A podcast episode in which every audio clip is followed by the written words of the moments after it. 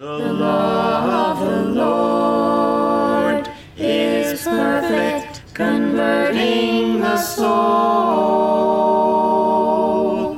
The judgments of the Lord are true and righteous altogether. More to be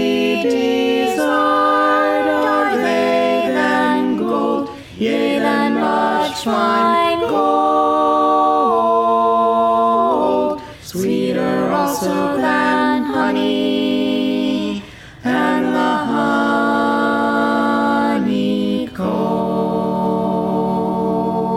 honeycomb. Welcome to the Believe and Follow podcast. I'm your host, James Rattazzi. Recently, a question was posed on the topic of the use of unleavened bread for the Lord's Supper.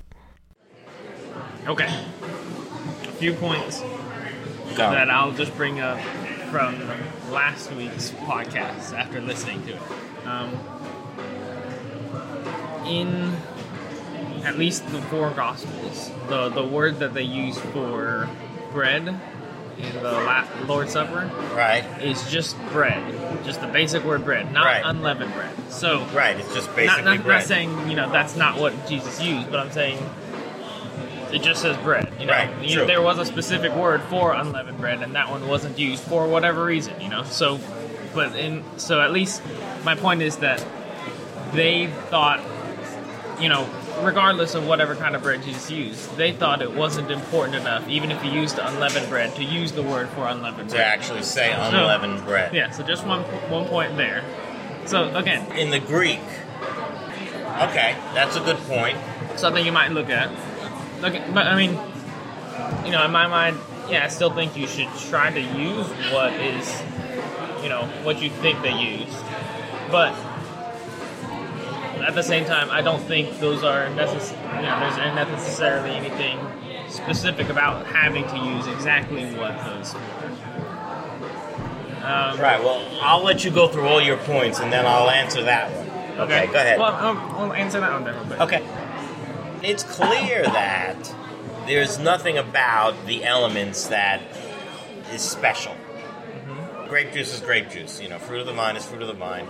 Bread is bread, whether it's leavened or unleavened.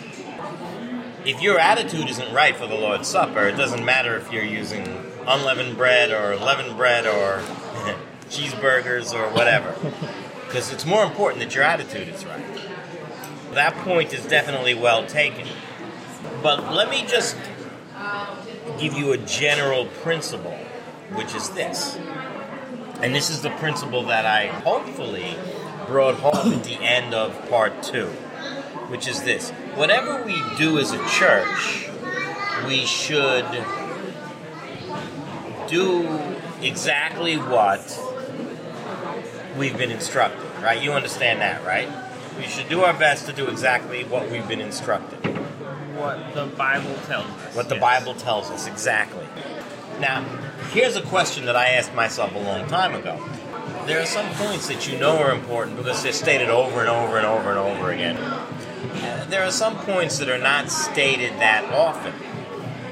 Does it mean that because they're not stated that often, that it's not important to follow them? Or is it that we're supposed to be careful to follow everything that we're supposed to do? That's one question. But put that question aside for one moment and consider this. We're supposed to be keeping the unity of the Spirit and the bond of peace. We're supposed to be all united in the same mind and judgment. And that's not just the people in a single local church, or although there's nothing much you can do about another church somewhere else. But if we decide that it's not important, for example, what elements we use for the Lord's Supper, let's say we decide it's not important, and so we're going to use our own elements because it really doesn't matter.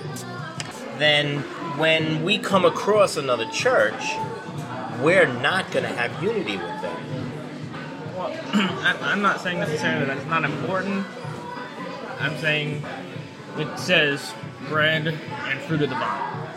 So I think as long as you're using, you know, those if you have access to them, obviously. But as long Right. as you're using those, like, to me, that's, you know, that's about as specific as the Bible says that for those particular things. Well, I'm going to explore that argument a little bit, but let's say there is another term in the Greek for unleavened bread, and they didn't use that term. Then is there any validity to the example of the apostles?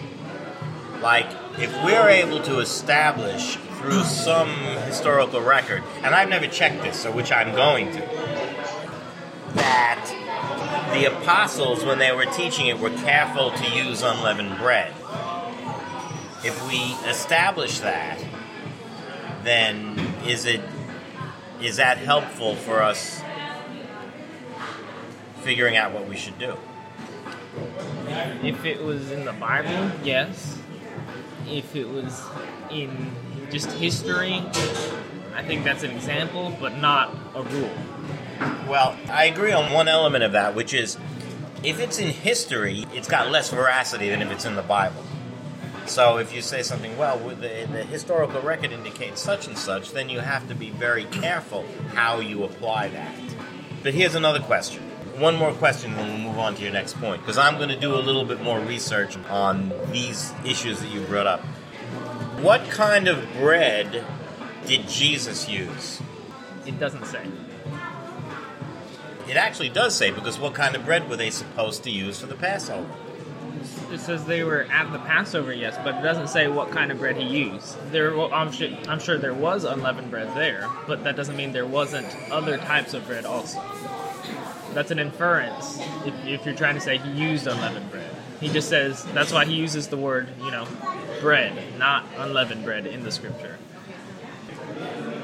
So you think that the Jewish tradition at the time, you know, we, kn- we know that the instruction for the Passover was to use unleavened bread for the Passover Or- uh-huh. supper. But what you're saying is, you think that there may have well been other bread there, and Jesus could have used that bread instead of using unleavened bread, which was the bread that would have been provided for the Passover supper. He was, I mean, correct me if I'm wrong, but he didn't do the Passover supper as the Jews did.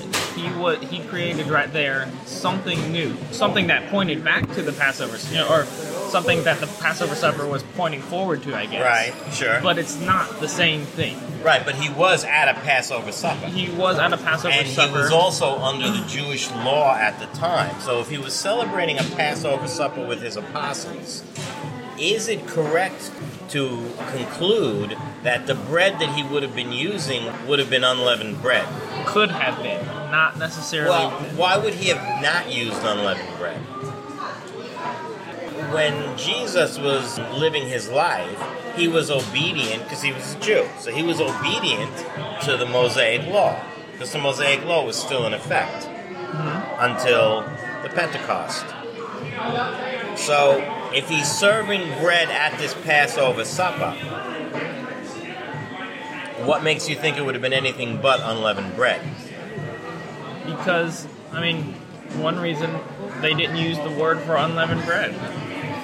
Like, if it was that important, don't you think at least one of the apostles would have written it, or one of the writers of the Gospels would have written it down as such? Okay, so I have to check that because the Gospels were written in the Greek. So, how common was it for Greeks to use the term unleavened bread? Or was it just bread?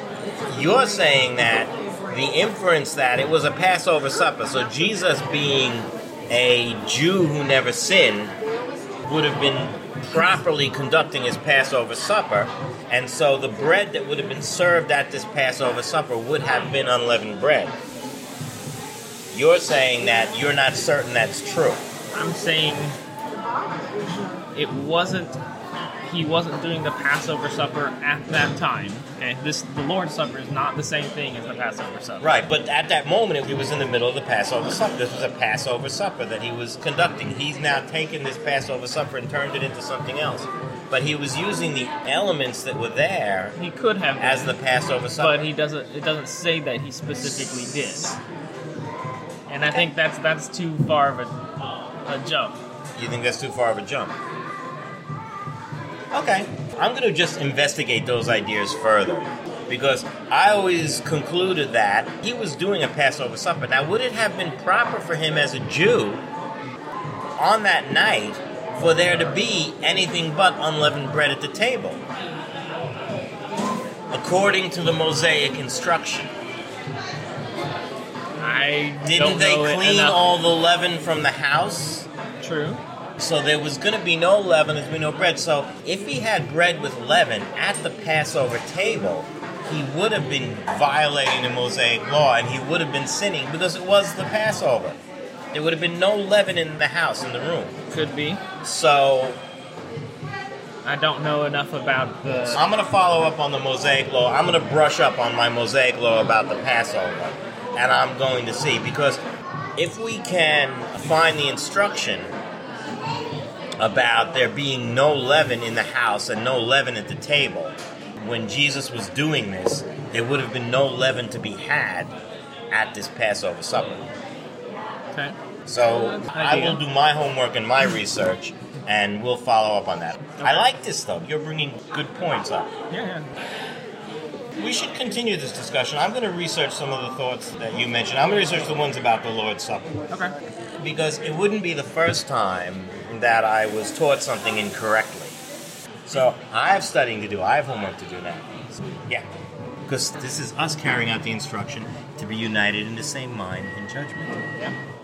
The question was posed in a form that was new for me, and so even though I was confident that I knew the correct answer, I took the opportunity to do some study before I made my response.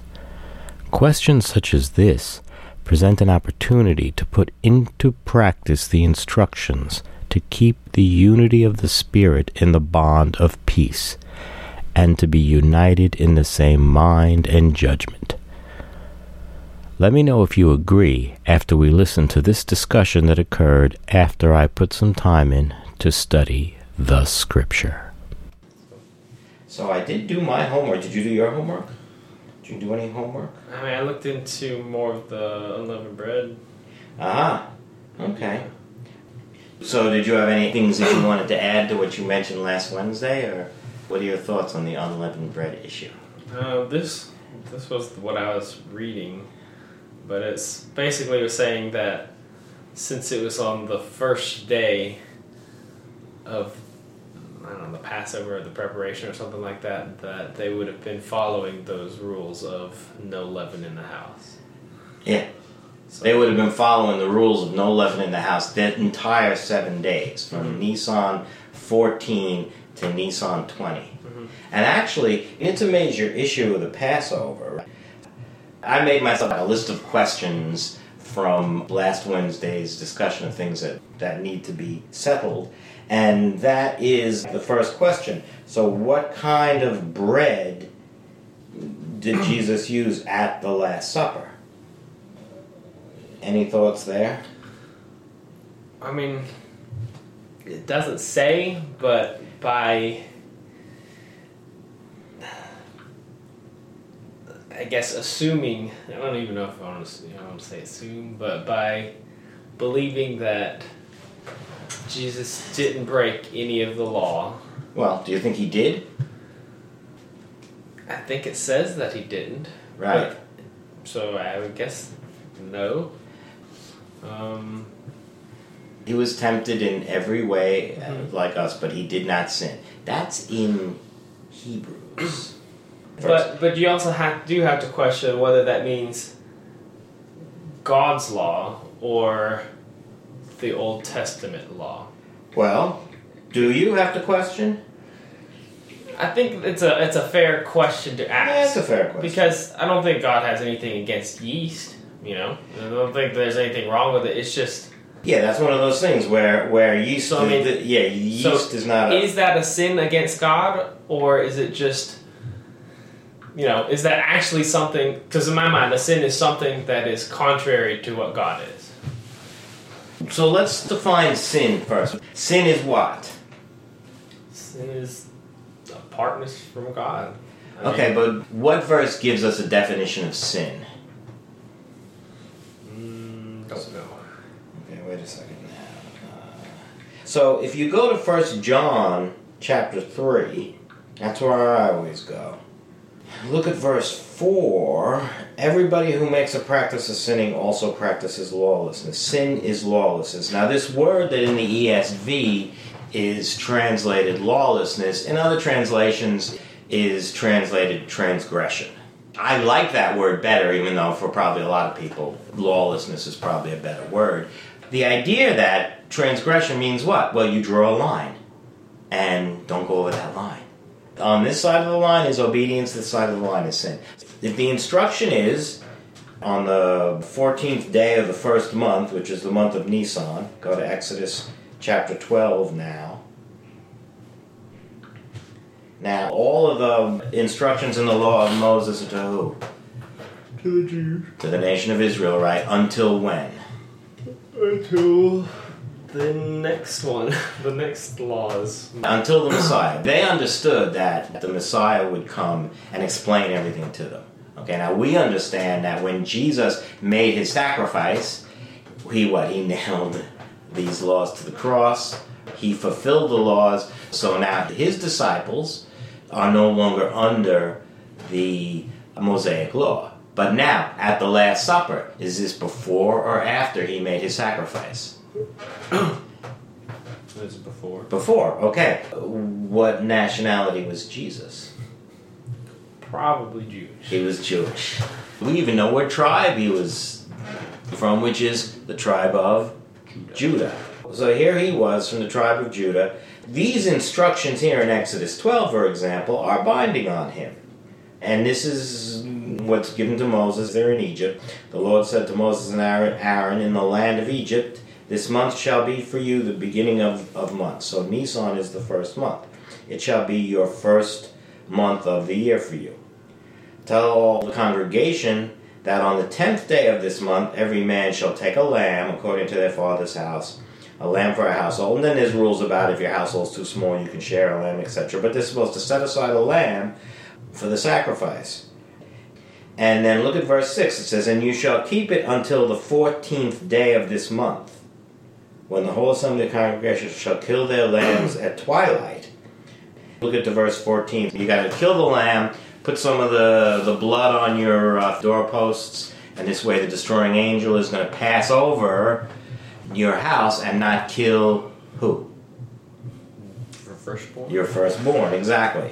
Then he says in verse 14, This day shall be for you a memorial day, and you shall keep it as a feast to the Lord throughout your generations. As a statute forever, you shall keep it as a feast. Seven days you shall eat unleavened bread. On the first day you shall remove leaven out of your houses. For if anyone eats what is leavened from the first day until the seventh day, so from Nisan 14 to Nisan 20, that person shall be cut off from Israel. On that first day you shall hold a holy assembly, and on the seventh day a holy assembly. No work shall be done on those days, but what everyone needs to eat, that alone may be prepared for you. And then he goes on, he gives more rules. If it's Passover, is there going to be any leaven in the house? If it was a Jewish house, no. Right. Do you have any doubt that Jesus perfectly kept the Jewish law when he was walking around before his sacrifice? Do you have any doubt that he did that? Mm, No. Okay. I want to give you a little bit of context first about some things. I read all this stuff on the internet. There's a lot of stuff that, if you listen to everything that people say on the internet, you're going to be filled with what? Stupidity. Oh, you're going to be filled with doubt, right? Because there are some people who are going to say to you, well, maybe Jesus wasn't without sin. But we have a verse, by the way, that's Hebrews 4, verse 15, where it says he was tempted in every way like us, but he did not sin. So he did not sin. He kept the law perfectly. So he could be a perfect sacrifice. Notice what it said in Exodus 12 about the lamb that they were supposed to sacrifice. It was supposed to be a lamb without blemish. The best lamb you've got what we should try and establish when we're trying to figure out how we should apply scripture to our everyday lives, we should try to figure out what we can say with certainty. And that will help us when people raise doubt. Go to the Gospel of Luke. Uh, in fact, you can read it if you want. Read the first four verses of the Gospel of Luke, chapter 1. Inasmuch as many have undertaken to compile a narrative of the things that have been accomplished among us, just as those who from the beginning were eyewitness- eyewitnesses and ministers of the word have delivered them to us, it seemed good to me also, having followed all things closely for some time past, to write an orderly account for you, most excellent Theophilus, that you may have certainty concerning things you have been taught. Thank you. When he says, just as those who from the beginning were eyewitnesses and ministers of the word, who, who's he talking about there? The people who were eyewitnesses and ministers of the word. It's the people that were with Jesus. They were the apostles. When Peter says we didn't follow cleverly devised schemes, but we were eyewitnesses of his majesty, that's what he's talking about. The point that I want to make is Luke's purpose was to establish with certainty the things that they had been taught. That's the purpose of his writing, that you're certain of the things that you were taught. So, what the gospel is for us shouldn't be, because we're, we're like staking our lives on this business. So, it shouldn't be, well, I think maybe it could be this or maybe it could be that. We have to firmly establish, like, is Jesus Christ the Messiah? Was he the chosen one of God that was prophesied about? Are we certain of that? What, what would your answer be to that question? That Jesus is The Messiah? Yeah. Yeah. well, it shouldn't be, yeah, I guess so. What should it be? It should be, yeah, amen. You should be like, oh, yes, yes, he is, and that's important. And I can say that with certainty and a little bit of enthusiasm because I'm staking my life on this business. Hmm. So then, if you go to Luke chapter 22, and Luke 22 begins to say, Now the feast of unleavened bread drew near, which is called the Passover. And the chief priests and scribes were seeking how to put him to death, for they feared the people. Then came the day of unleavened bread, on which the Passover lamb had to be sacrificed. So Jesus sent Peter and John, saying, Go and prepare the Passover for us, that we may eat it. So this is that meal that they were talking about in Exodus 12, where it says, okay, on Nisan mm-hmm. 14, you know, remove all the leaven from your house. Actually, in preparation, you should they'd be doing that before Nisan 14 to make sure they had it all removed by the time evening came. And that's the other thing about time, by the way. Don't forget, right? The day starts at the evening. So Nisan 14 began at sundown. So sundown, the lamb gets killed, and they're supposed to roast it and eat it and have this meal, and none should be left for the next morning. That's why if you don't have that many people, you split the lamb up with other people, because how's you don't have that many people, how are you going to eat a whole lamb? This is the Passover. So the bread that he was going to have there at this Passover meal, when it says he broke the bread, where does it say that? That's like verse uh, 19, is it? And he took bread. And when he had given thanks, he broke it and gave it to them, saying, This is my body, which is given for you. Do this in remembrance of me. So, what kind of bread is that that he took? I mean, it seems like it's probably going to be unleavened bread. Is it probably going to be unleavened bread, or is it definitely going to be unleavened bread? Is there any possible scenario that because God has already carefully laid out this instruction for us? All these things were written for our learning. He's carefully said, now, this is what you're supposed to do. Clearly, that's what he's doing. They're doing the Passover here. So, this is Nisan 14. When they get together, they have this meal. So, is there going to be any leaven in the house? What did God also tell us to do? He told us to be careful to obey the instructions that He gives us. Mm-hmm. So, Jesus, being a good Jew, is going to be careful to obey the instructions that he was given. There's not going to be any leaven in the house, and this bread is not going to have any leaven in it. What word is that word for bread there? Of the two words that you were talking about, what word is it? Is it artos or azumas? What, what are the Greek numbers? Yeah, it's artos. So it's bread. It's unleavened bread. But Luke refers to it as bread. But we know it's unleavened bread. Why? Because this is a Passover meal. Let's pause and greet Tanya first, and then we'll get back into our conversation. Hello. Hello. What are we talking about?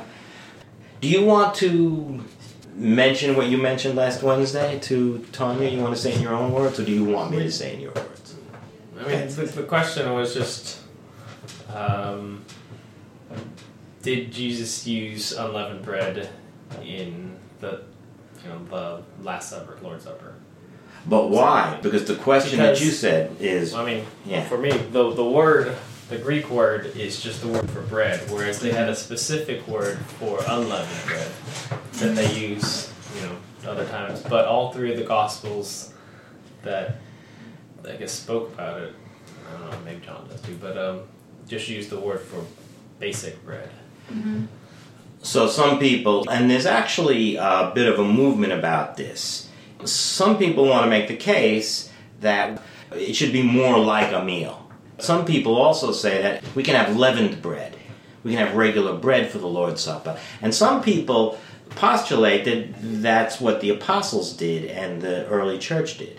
Let me finish what I was saying to Jeremy, and then I can get your comments, Tanya, so you can get mm-hmm. into the groove of this. We were in Luke chapter 22, and I really didn't see any comments from people about that, specifically what the thought occurred to me when I read verse 19. And he took bread, and when he had given thanks, he broke it and gave it to them, saying, This is my body, which is given for you. Do this in remembrance of me. So, this is the word for bread, which is a noun, mm-hmm. and it means bread. But this is what kind of bread we're talking about here. Well, it's the Passover. So, what kind of bread is it going to be? It would be unleavened bread because of the Passover. Because Right. it's part of the Passover meal. Like Right. if you go back to verse thirteen, and they made ready the Passover. Exactly. I think that's the only clue. The only clue that we have is that they were having they were having the Passover meal with his disciples. Like Right. that's the we see the word bread being used for the bread that he was using there, and it was unleavened bread. So if I see that word bread being used, then I would not necessarily assume that it means leavened bread as opposed to unleavened bread. Now, the other word that they mentioned, G106, and that's azimos, and that is an adjective, though. It's not a noun. Now, they use it sometimes to refer to unleavened bread, but the meaning of the word is unleavened.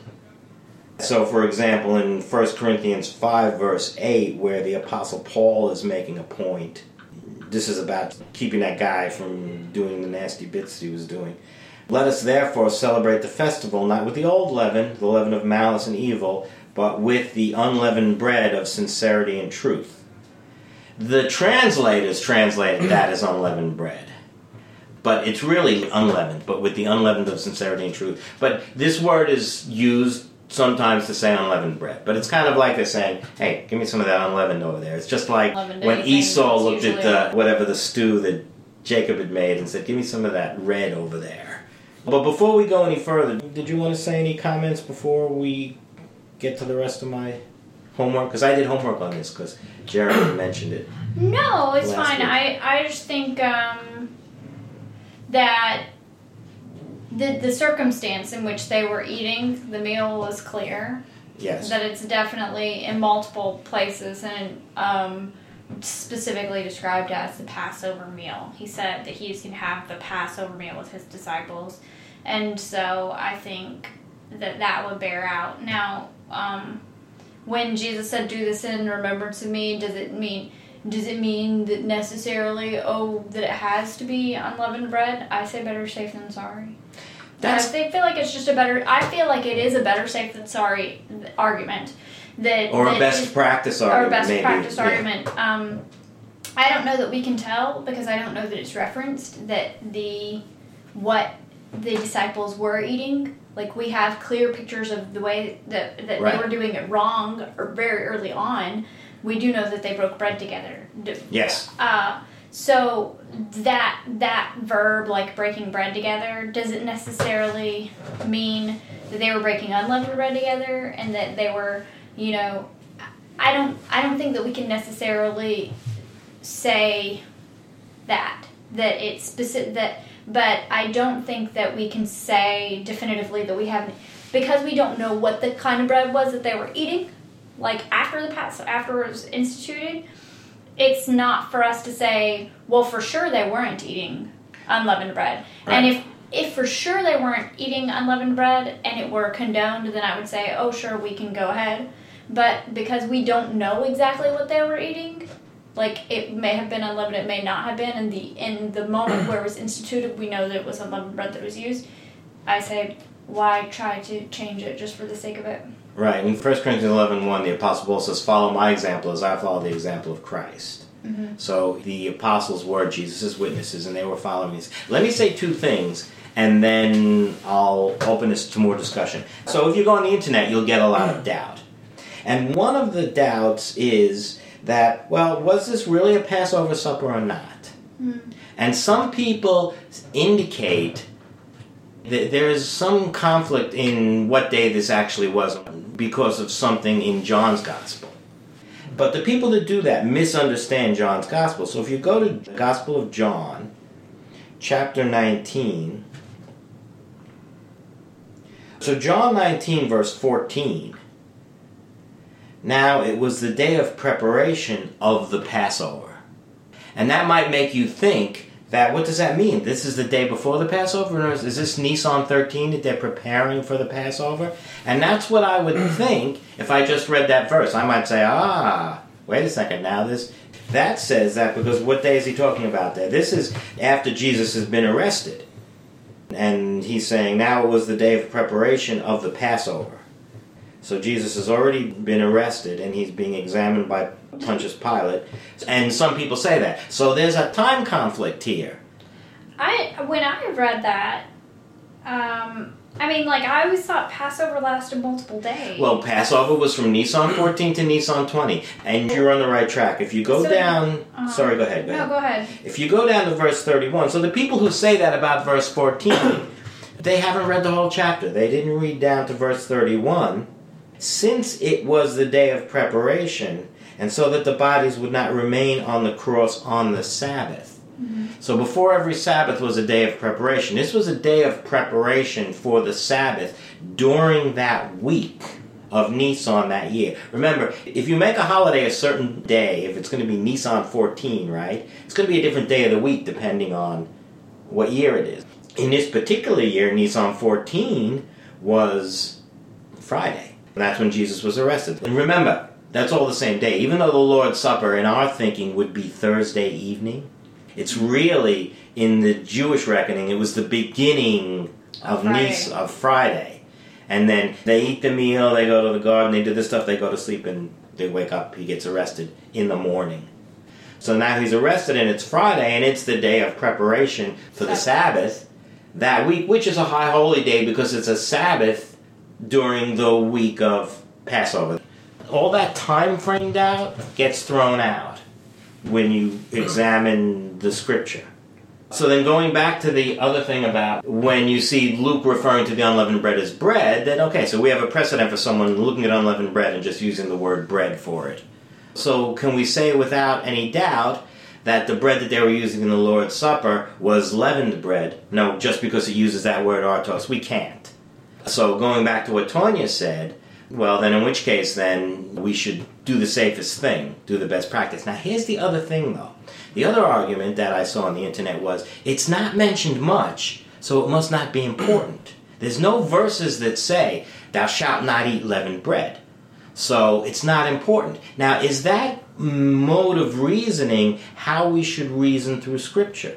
So mm. before you guys answer, let me tell you what my thinking is. My thinking is is that we should be as careful as we can to figure out exactly what it's saying. There are no verses that say, okay, so baptism is immersion, so don't forget, you can't sprinkle, you can't do whatever. Uh, There are no verses like that, but we clearly understand what they did when they baptized, is they immersed somebody, so we do likewise.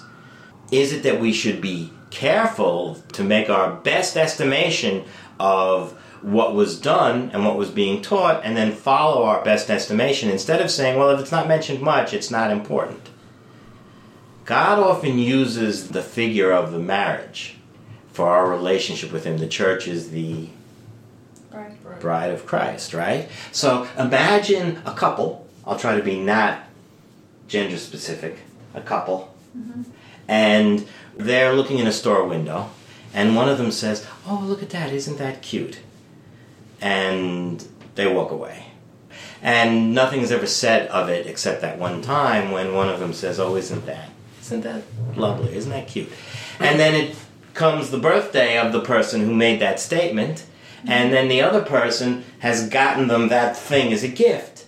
And, the other person goes, "Ah, you remembered, isn't that?" And and thinks, "Wow, this person really loves me because they're so careful to pay strict attention to what I'm saying and then follow it."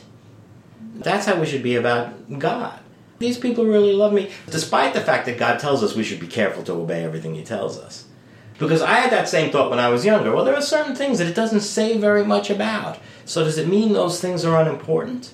Not necessarily. But if we're given enough information, if the information is there in the text, then we should follow the information that we're given. So I think it is a best practice. And the third one I want to give, and then I'll let you guys talk. The last one I'll give, and we'll talk about this one more, is the unity issue.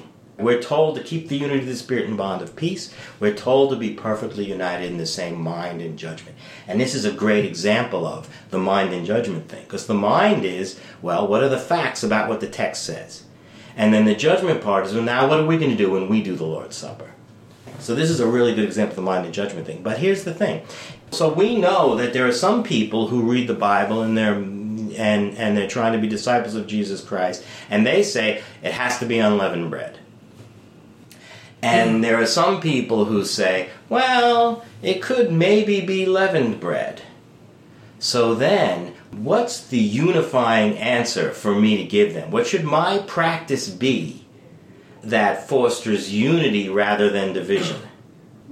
Everyone who disagrees, get out. Get out, right, right, right. well, I don't, I don't, I don't think it's nec- um, necessarily that it's that it's necessary to always say, well, let's default to the people who are the people who feel strongly that it is one thing or the other. Right, because they could be wrong. Because they could be wrong. Right. But Absolutely but true. in- but in There's a danger to that. But in this case, since the the context, in all likelihood, points to the fact that that that, that it was a that it was unleavened bread when it was instituted. We don't have any reason to think that it wasn't. Everything says this was a Passover meal. It was Passover meal that they were eating.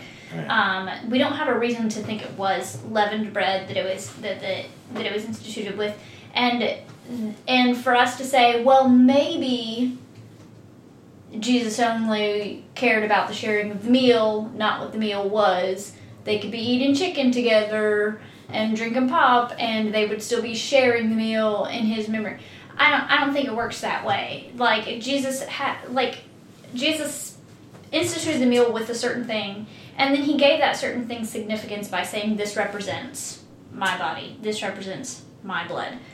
So for us to say, well, sure, chicken can represent Jesus' body, it's meat, and you know, other tomato juice could represent Jesus' blood, it's a vine fruit and it's red. right? Yeah. But we could do, you know, we can make those substitutions and we can say we're still keeping we're still keeping Jesus in remembrance and we're still following the command. But I feel like the attitude in those actions itself is just wrong. Like, why are you trying so hard to get away from the obvious right? To find that loophole to do it another way and still maybe keep the command. It just doesn't, that attitude Right. I don't think is appropriate. We should be trying to do what we can do to the, to the nearest, uh, in the best way that we understand in the in the most exact manner and so and i think in this case people who feel very strongly like oh this was instituted with unleavened bread we have reason to believe that it was. Maybe it's true that they may have later used unleavened or used leavened bread when they were eating taking the lord's supper. There were lo- there were other things that they also did incorrectly when they were taking the lord's supper. So don't even think that like we can i think we can take from the examples, yes, that they did keep the Lord's Supper on Sundays, and that is condoned and advocated, like, and we can use that as an example. But the times that we see that the, them taking the Lord's Supper where it goes into detail, they were doing it wrong. And mm, what Right. and what happens? Paul takes them back to the very beginning when it was instituted. He says, "This is how it was instituted. This is what you need to be doing." And so I think that that same thing would apply to us today. Like we can do whatever we want with, with the Lord's Supper, and we can be doing it wrong. And the person who is going to try to correct whatever it is that we're doing wrong is going to, in the end, take us back to when the Lord's Supper was instituted. And the only thing that the only conclusions that we can draw from that in that moment when it was instituted is that it was unleavened bread and it was grape juice. Right. So let me say two quick things and then I'll let Jeremy talk. Because I'm sure Jeremy's got a lot to say. So the unity argument is this there are some people who insist it's got to be unleavened bread. There are some people who say maybe it could be leavened bread. The best answer to have the greatest unity with the believers is for me to use unleavened bread. So mm-hmm. that's one thing. The other point that I wanted to make is this, and this kind of touches on the point that Tonya made, which is there's a lot more talk about the right attitude. There's a lot more talk about how we should be taking the Lord's Supper than the elements we should be using. So I think there are many, many more people, there are many, many more churches that may have the elements right but don't have the attitude right. And that's a much more serious thing. So the attitude is much more important than the elements. But we should have both. It shouldn't be like, okay, well, well then, uh, my attitude's right, so who cares what elements I have? No. When Jesus spoke with the Pharisees and said, you know, you've made a big deal out of one, you neglected the other, you should have done both. Mm-hmm. It's not, okay, so we understand the attitude is most important. Okay, so now we're free to use whatever we want to use. No. Thoughts? I think I basically agree with both of y'all. Um, like, it doesn't say whether, you know, it's unleavened bread or not, but by mixing in the context of where they were at this point in time, you know, you can make the assumption, you know, pretty strong assumption that there wasn't anything other than unleavened bread there. So if he was just going to use bread that he had available at that meal, then it would most likely have been unleavened bread. I, you know, I don't know how you can really I don't think it's definitive, but I think it's well, pretty, but isn't it pretty de- solid. Isn't it definitive that what Jesus used was unleavened bread? Is there even the remotest possibility that he could have used leavened bread? No, because he was a good Jew. Yeah. And we read Exodus 12 before you came, and it said mm-hmm. there should be no leaven in the house. Anybody who eats leaven during this period of time is going to be cut off from his mm. people. So, using the text, how could we doubt for a second that when Luke says bread, he means unleavened bread at that point. How could there be any doubt at all about that? I mean, I don't think that there is, but I, I don't want to discount the slight possibility. But is there a slight possibility that needs to be considered? I, I don't. I don't know the. I mean, there are some. Things I don't know the Jewish religion well enough to oh. say one way or the other. I mean, well, so maybe the, maybe the person that he was celebrating, you know, in their house wasn't Jewish. Does it say that specifically? Well, but the point is that it was for the Passover. They were having a Passover meal, and I just need to look at God's word, what it says. And if Exodus 12 says, "No leaven in the house," and anyone who who has leaven is going to be cut off from his people, end of story. And Jesus was a good Jew. Not only that, but his disciples were all good Jews too. Do you think Peter, who was like not particularly quick to catch on to things, if Jesus whipped out some Wonder Bread or something like that, was going to say, hey, wait a second now. I can't eat this leavened bread.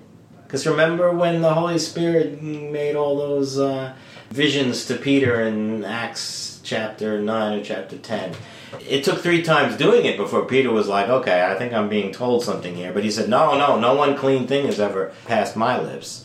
And the reason why there's doubt on the internet about this is mainly because of this time frame thing, and that's why I mentioned a thing in John 19.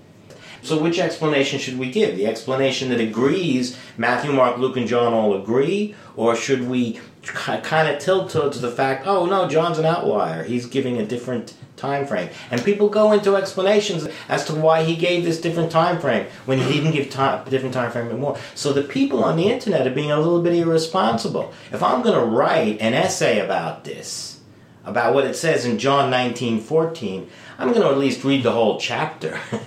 And the people who are going on and on and on about John 19:14 and not mentioning the later verse are being completely irresponsible in their handling of scripture. Because what it really means is it was preparation for the Sabbath and not preparation for the Passover. Go ahead. I, I don't see why I don't see why it matters when it, what like it. The, I the way that I always read Well, but it matters The way that I okay. always read that preparation, like every every day of the Passover had a preparation.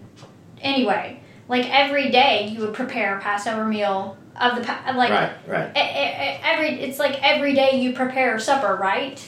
And Yeah. like uh, I don't understand why the preparation thing. Only like, because they're just trying to make because the each case. day would have had preparation. Right, right. Because the only reason why is they want to make the case that the day he was sacrificed was Nisan 14, because that's the day the lambs were sacrificed, and Jesus is our Passover lamb. And they also then want to say that the supper that he had with his disciples was not a Passover supper. But then that No, Mark contradicts says, Luke. In Matthew, Mark, and Luke, all three of them say it was a Passover supper. But Mark specifically says that it was the first that in Mark fourteen twelve, and the first day of unleavened bread when they killed the Passover. His disciples said unto him, "Where wilt thou go?" Right, exactly. Where wilt thou yeah. that we go and prepare that thou mayest eat the Passover? And he told them, you know, the whole thing to go into the city and find the guy um, that had the guest chamber, and then they did. Um, the Right. lar- where they went to get the large upper room, and then his disciples did, and his disciples prepared the Passover. Yes. And then in the evening, he ate it with them. yes. Like, and that's when the Lord's Supper was instituted. So the Lord's Supper was instituted on the first day of the Passover, the Right. same day that Nisan 14, exactly. Yeah. Yes.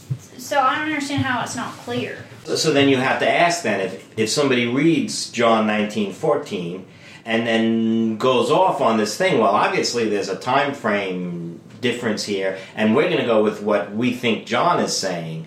All they're trying to do is raise doubt that that time frame is correct. What are we supposed to do? We're supposed to harmonize the scripture because we know there's no conflict. We know John is not saying a different thing than Matthew, Mark, and Luke are saying. So if Matthew, Mark, and Luke are confidently saying that this was a Passover supper, and John really does not discuss the instituting of the Lord's Supper in his gospel. We don't need to assume there's a conflict just because of a quick reading of a certain verse. So then in verse 31 of John 19, so 14 is the one where it says day of preparation of the Passover. So you think it's Nis, you- you're saying, oh, maybe this is Nisan 13 then. But then it said, since it was the day of preparation, and so that the bodies would not remain at, on the cross on the Sabbath. For mm-hmm. that Sabbath was a high day. And then we do know that the tradition of the Jews was the, the Sabbath during the Passover week was a high Sabbath. It's clear that he's talking about preparation for the Sabbath.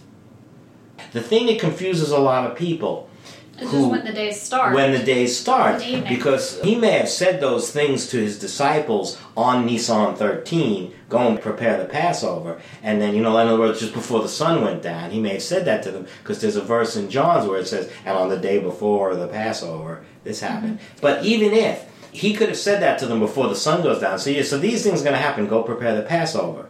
He could have said that on what we would have called Thursday. But then as soon as the sun go down now it's Friday mm-hmm. They kill the lamb when the sun goes down. They eat it, and then they go to sleep. And then he's arrested and he's being put to death. That's still Friday. So even though the Lord's Supper is the evening before, it's still Friday. Mm-hmm. And then that Friday is a day of preparation for Saturday, which is a Sabbath. That's why they wanted to take him down off the cross so you're, you're not hanging a dead body up in the air during the Sabbath. Because the Jews, even though they didn't mind killing him, they didn't want him hanging in the air on the Sabbath. And so that's why they took him down, you know, just before evening came. And it became the Sabbath.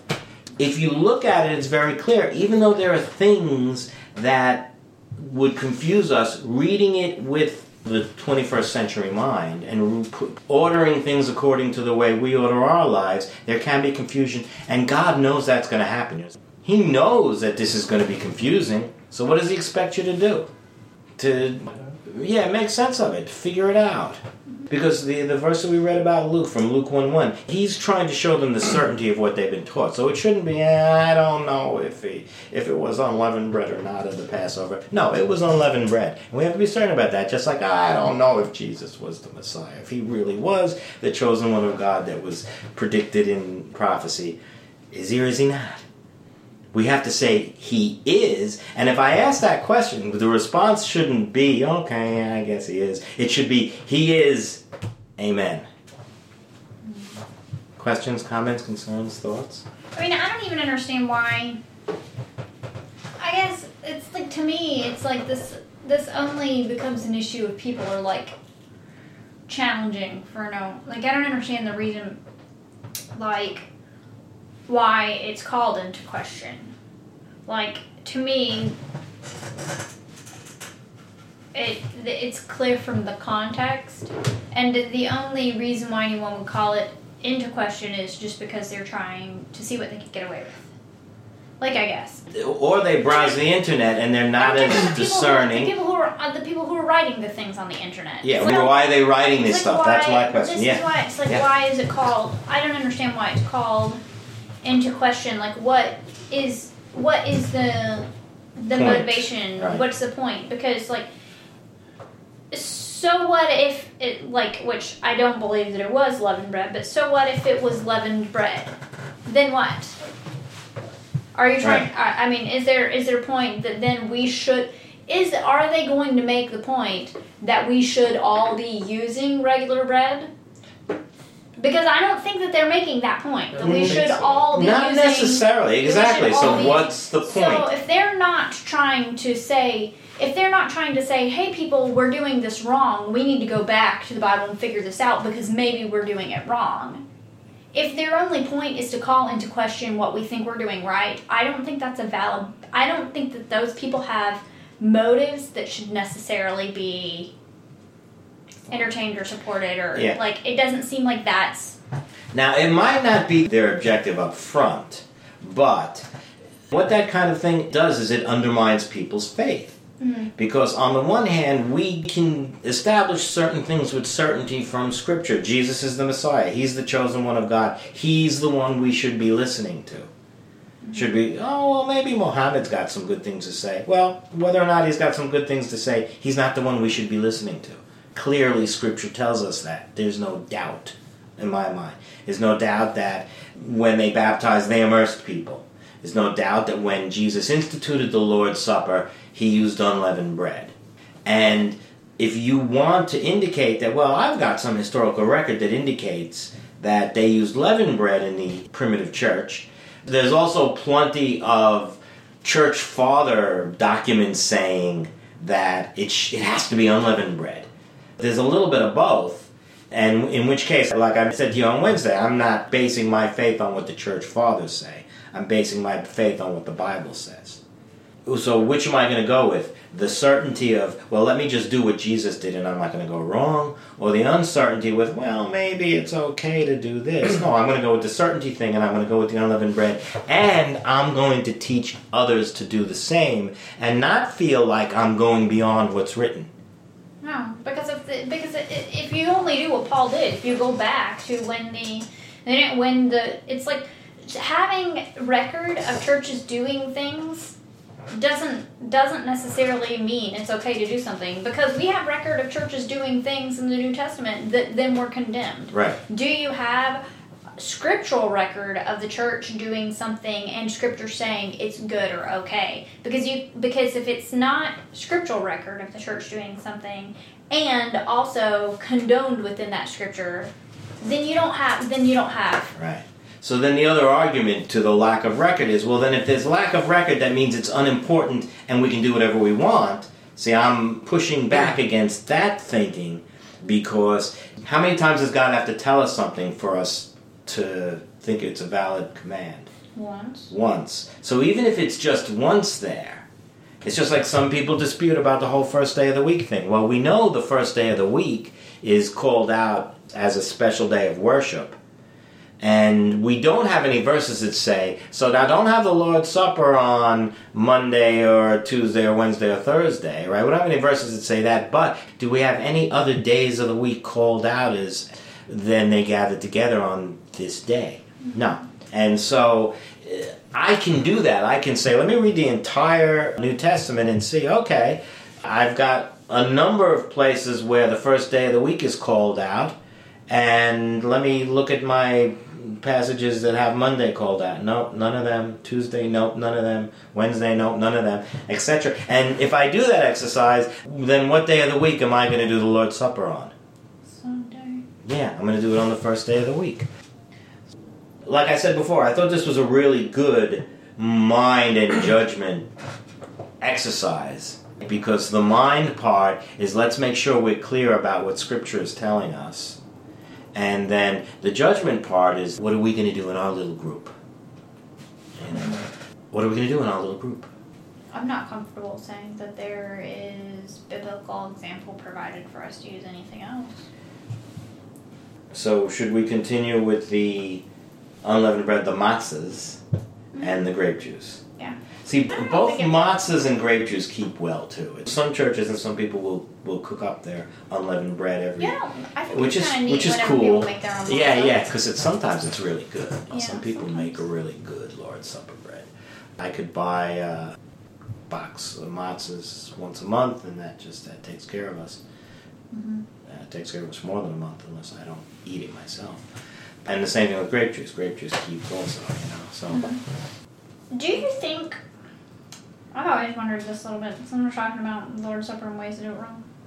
Out of curiosity, whenever um, he was having the issue with the Corinthians and they weren't doing the Lord's Supper right, when he mentions that um, that some of them were getting drunk, do you think it was because they were using uh, wine Well, the word there, or not? getting drunk, does not necessarily mean getting intoxicated.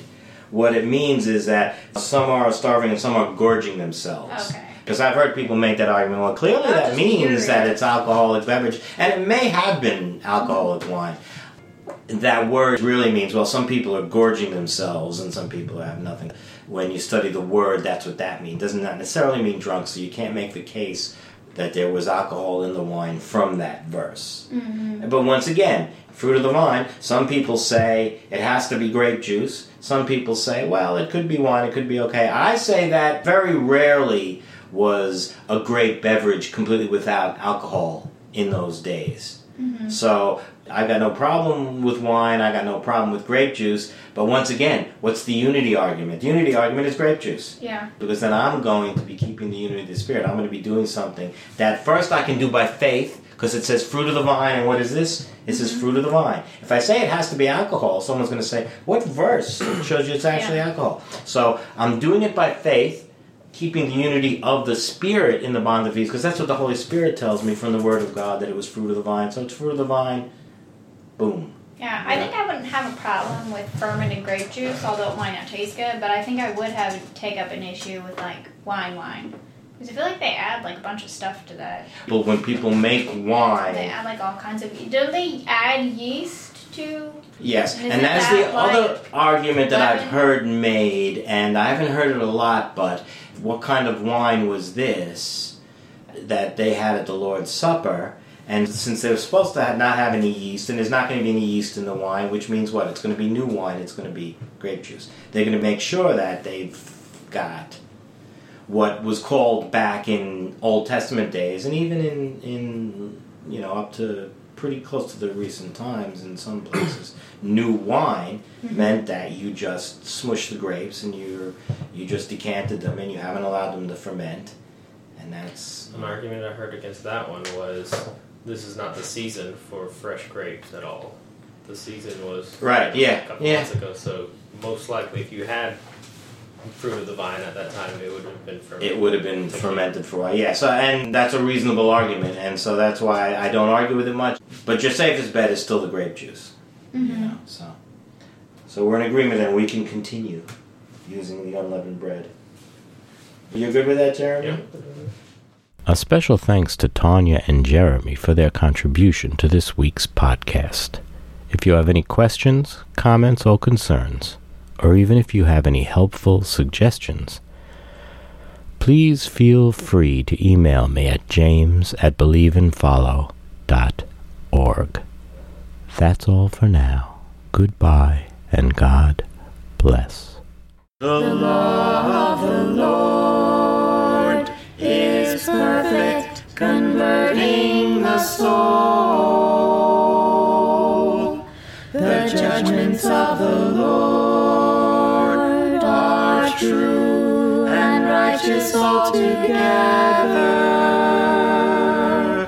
More to be desired are they than gold, yea, than much fine